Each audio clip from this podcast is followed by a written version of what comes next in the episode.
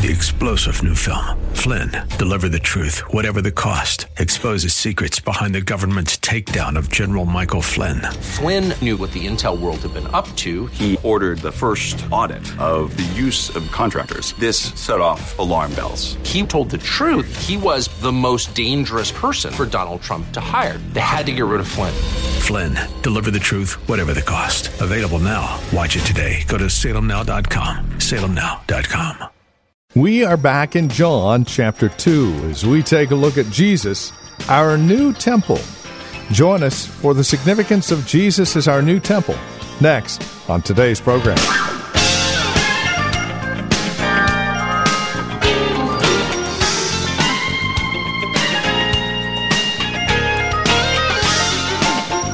It's an amazing story. Jesus comes in and cleans house. Yeah, the milquetoast, meek and mild guy that we want to keep milquetoast, meek and mild. He has a cord, a whip of cords, and he cleans house, literally, the temple.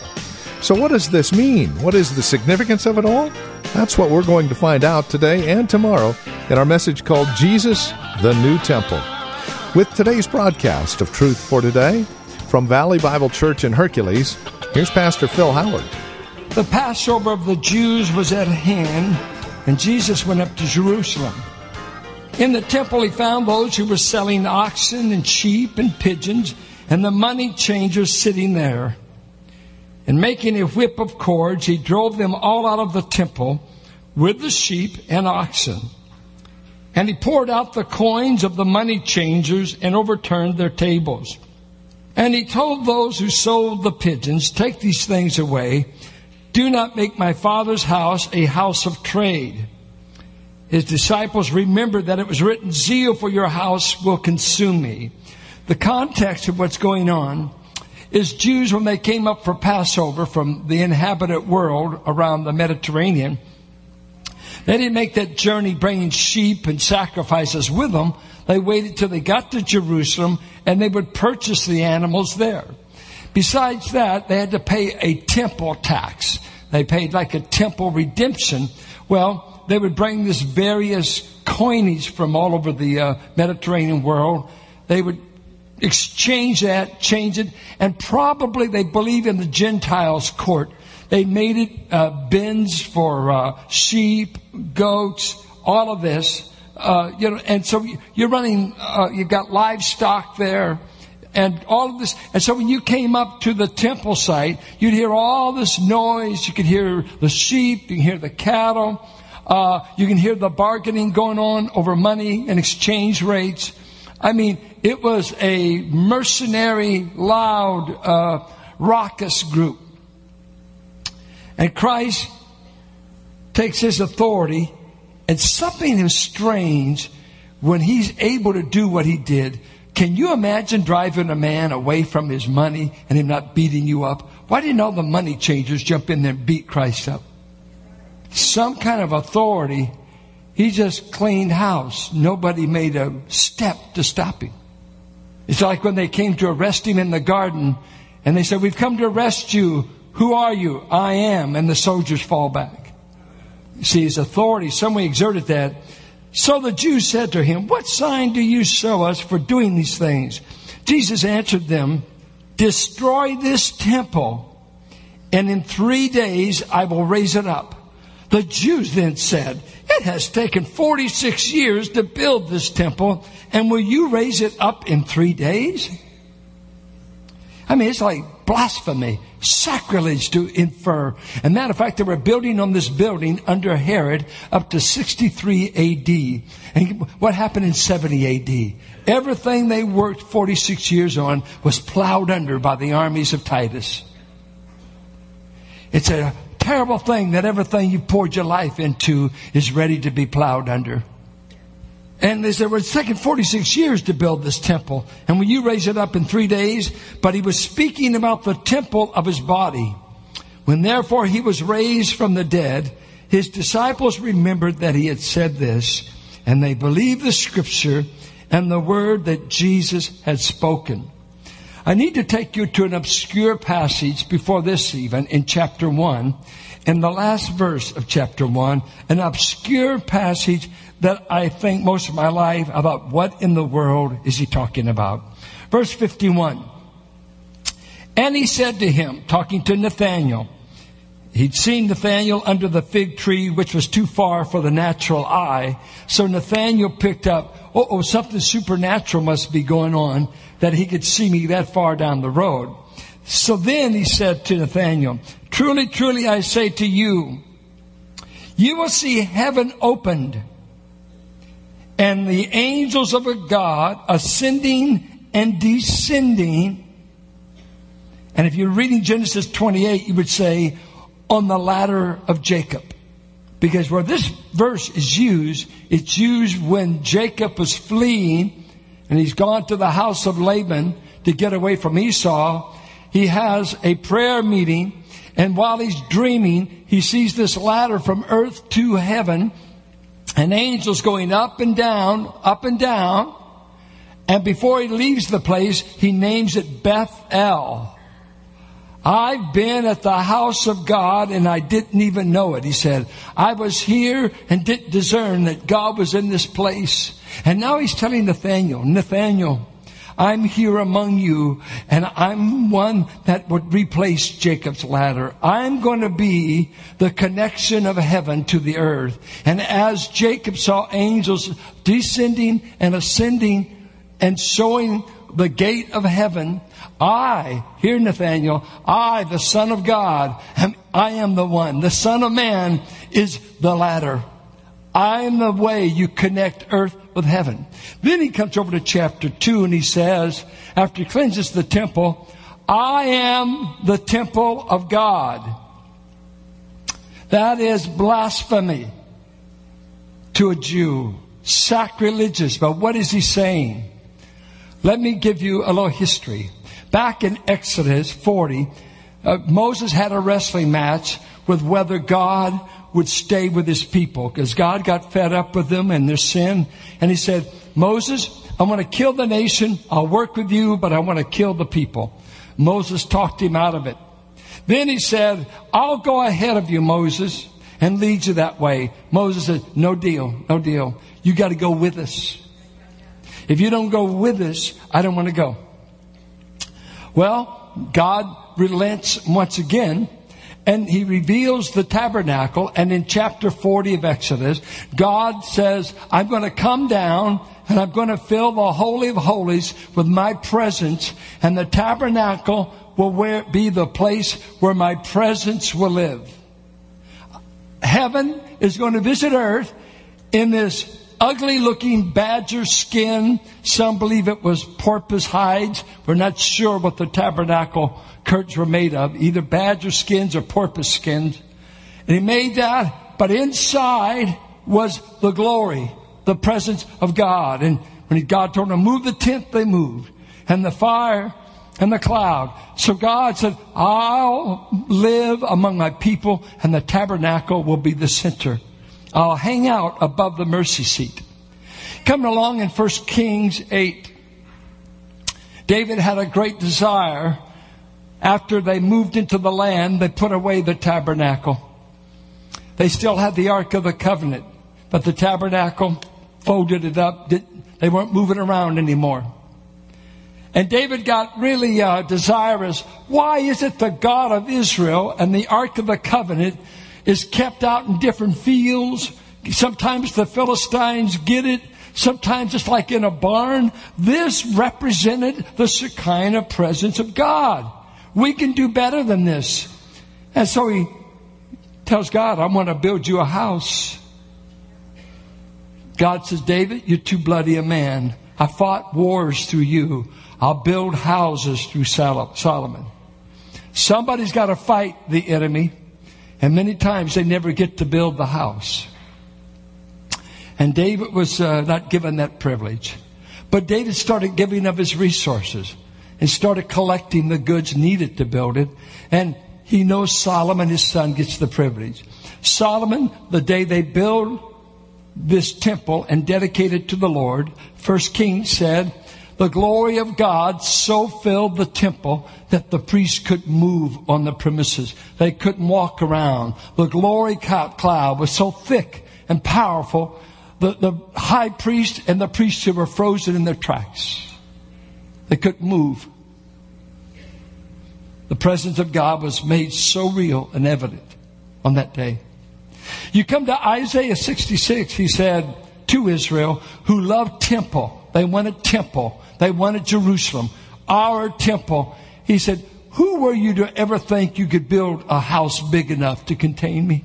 For the highest heavens can't contain me. I'm bigger than any house you can build. I appreciate your thoughtfulness, Solomon, but I'm bigger than anything you can build. Well, something tragic happens to the nation. The nation begins to fall in love with their neighbors, especially their gods. In Ezekiel 8 through 11, he describes a tragic story. He has Ezekiel caught up when he's down there by the river Chebar and in Babylon. He catches him up in the spirit and he takes him to investigate the temple in Jerusalem. And when he gets there, the first thing he sees in chapter 8 is an idol that God calls jealousy. You've taken the place that was set apart for me, the place where my glory wanted to be manifested, and you're provoking me at my very house. You've got an idol named jealousy that's provoking me. And Ezekiel describes sequentially the removal of the Shekinah from the temple, from the Holy of Holies. It moves to the outer court. Then it moves to the outer gate. And then it goes to the eastern gate of Jerusalem. And by the time he gets to chapter 11, the Shekinah, the divine presence, ascends into the heavens. So God is saying, Israel, your place of worship, I've left. You'll still go on as usual, but my presence will no longer be there. For you've chosen other gods. You're doing abominable things. I'll see that your temple lies in waste. And when you rebuild it, you can rebuild it, but you can't make me house it. I'll leave you an empty temple without the divine presence. And so, Babylon comes, ransacks all the gold and all the precious sacred ware that was there. Everything is scattered. And then God sends Zerubbabel and Joshua to go back and rebuild it. And he raises up the prophet Zechariah and Haggai to encourage the people, rebuild what's been wasted. And in Haggai, the people weep when they've rebuilt it and see that its glory has been diminished. It is such a ragtag building compared to Solomon's temple. And they wept. So the glory has left Israel. The divine presence has left. But John begins his gospel and he uses a word used of the tabernacle in 1:14. For the word was made flesh and tented out among us. The word will come and hang out in a tent, and the tent will be his body. And he said, the glory that was in the tent back in the wilderness is now in me, and I'm full of glory and grace and truth. The glory of God is now centered in a person, not in a building, not in Jerusalem, not in an Old Testament temple. It's now centered in Yeshua the Messiah. And then he comes over here to chapter 2, and he sets us up. He first of all says, the old wine of the old dispensation is run out, and I've come to bring you the new wine of myself. The change agent has come. Then he begins to say, I also have come. I'm a temple cleanser. You've got a form of godliness, but you're devoid of God's power. You look religious. You've got all the outworkings. You still got a priesthood. You're still offering lambs. There's one thing missing. God. You draw nigh to him with lips, but your heart's far from him. And I'm going to do you people like you've done me. Isaiah said it. You talk to me with lips, but your hearts are wicked. I'm going to tell you this. I'm going to talk to you, but I'm going to withdraw my presence. I'm out of here. And poor Judaism for 2,000 years has staggered through the centuries like a drunk man on a London foggy night. They've staggered through history. No high priest, no priesthood, no sacrifice, no temple. 2,000 years, the Jewish people have no place to find the presence of God. Where has it escaped? Jesus said, the temple is ended, no more.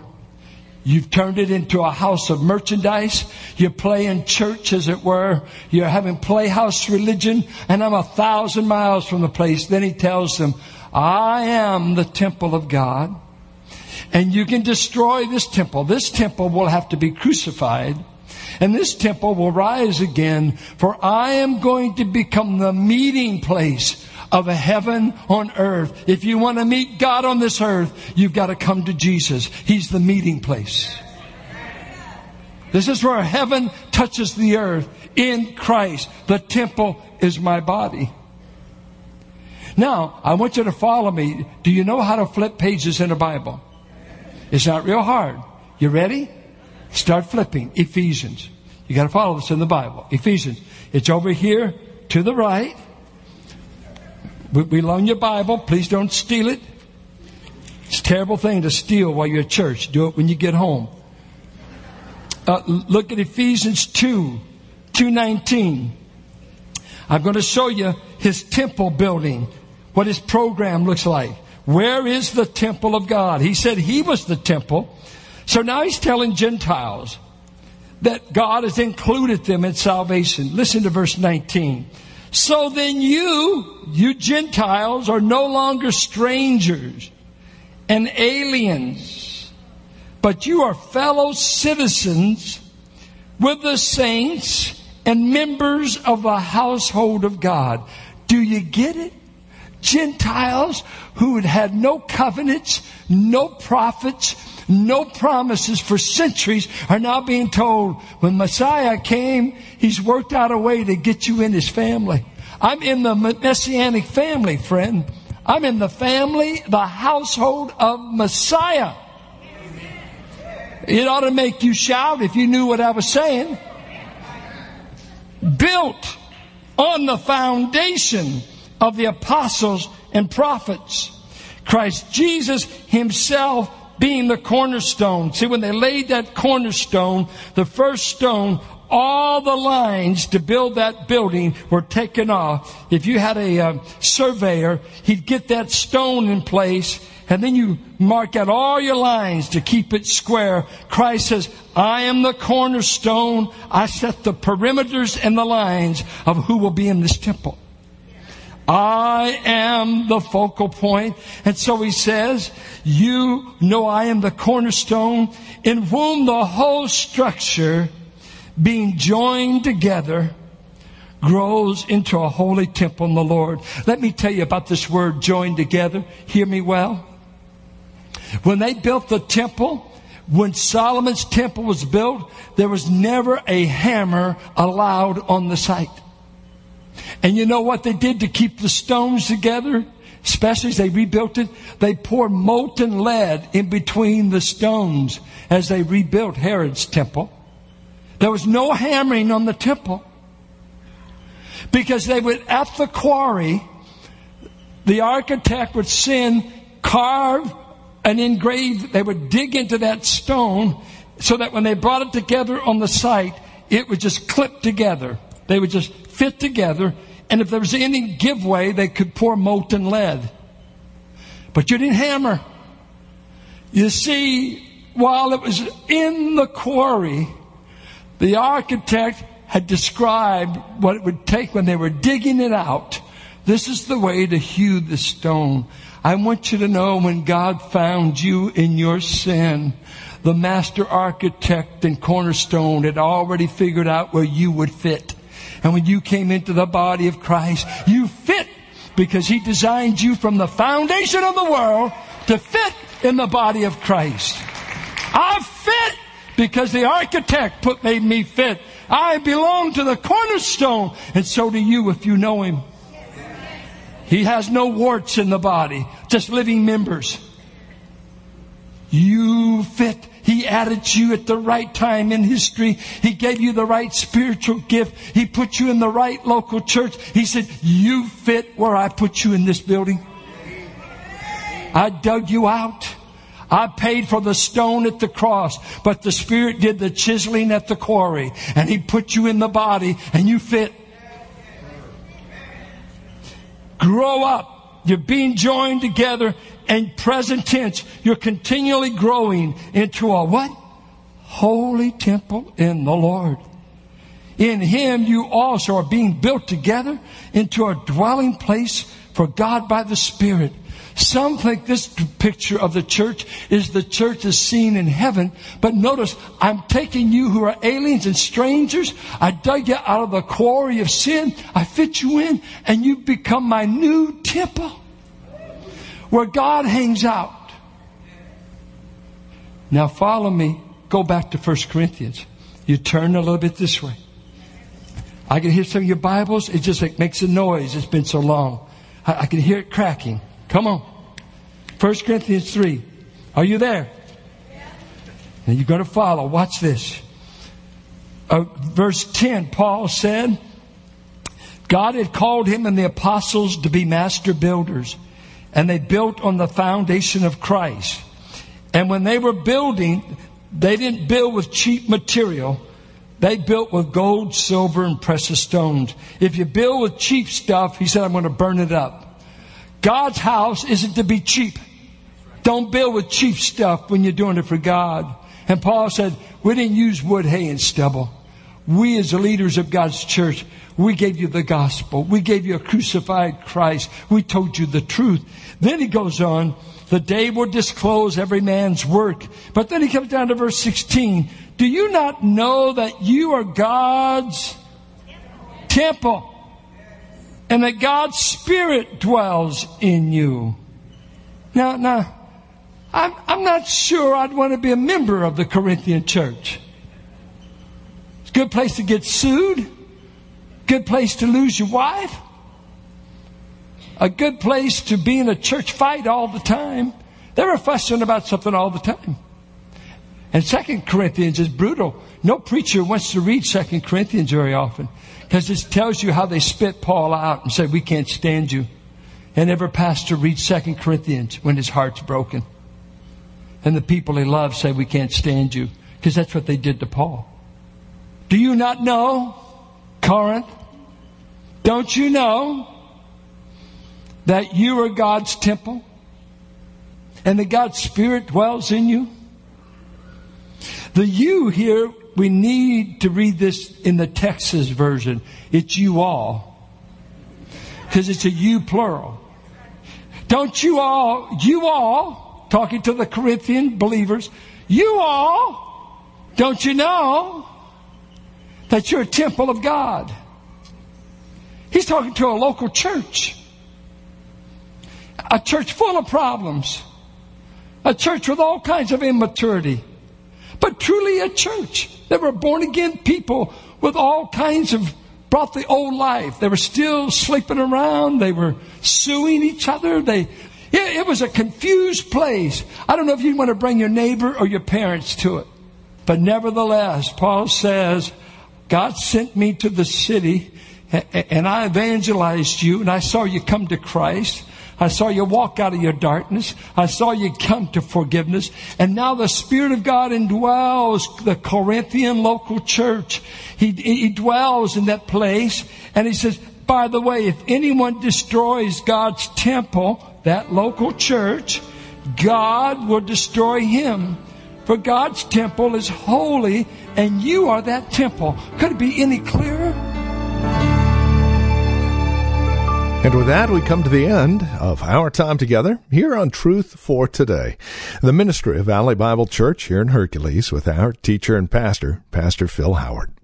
As we close out our program today, we would invite you to contact us. Let us know how the broadcast has encouraged you, has ministered to your walk and relationship with Christ. Now, there are a couple of ways that you can contact us. By phone, obviously the easiest, 855-833-9864. Again, simply call 855-833-9864. You can also write to us at 1511 M. Sycamore Avenue, Suite 278, Hercules, California. 94547 is the zip code. Now, the easiest way to get in touch with us would be through our website, truthfortodayradio.org. Now, as you stop by, you'll be able to drop us an email, but then take advantage of the many resource materials we have available, again, there at truthfortodayradio.org. You'll also be able to find out more about Valley Bible Church here in Hercules, who we are, what we believe, worship times, directions, and the like. Again, truthfortodayradio.org, or again, simply call 855-833-9864. Would you also bear in mind this radio broadcast is available through listener support? As you link arms with us financially, we are able to continue the ministry here on this radio station. So please consider that as you contact us. And then come back and join us next time for another broadcast of Truth For Today with Pastor Phil Howard. Blessed be the name of the Lord. Blessed be the name of the Lord. Blessed be the name of the Lord. Most High. 3-star General Michael J. Flynn, head of the Pentagon Intelligence Agency, knew all the government's dirty secrets. He was one of the most respected generals in the military. Flynn knew what the intel world had been up to. He understood its funding. He ordered the first audit of the use of contractors. This set off alarm bells. The explosive new documentary, Flynn, Deliver the Truth, Whatever the Cost, and covers the facts behind this scandal. Flynn told the truth. He was the most dangerous person for Donald Trump to hire. I find out the worst enemy that I'm going to face in my life is right here in America. They took my assessment and they wanted me to change it. And I was like, I'm not changing it. They had to get rid of Flynn. With in-depth interviews, archival footage, and never-before-seen personal records of the man behind the headlines. I just felt like I was drowning. Flynn, Deliver the Truth, Whatever the Cost. Available now. Watch it today. Go to SalemNow.com. SalemNow.com.